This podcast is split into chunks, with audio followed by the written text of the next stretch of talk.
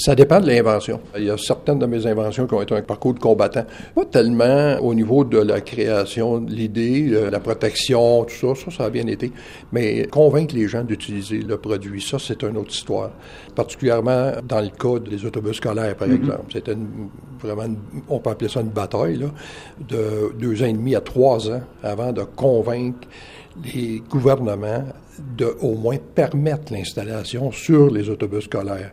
Mon invention, quelque chose de très simple, qui pouvait facilement être installé et utilisé, qui rendrait le service pour lequel je l'avais inventé.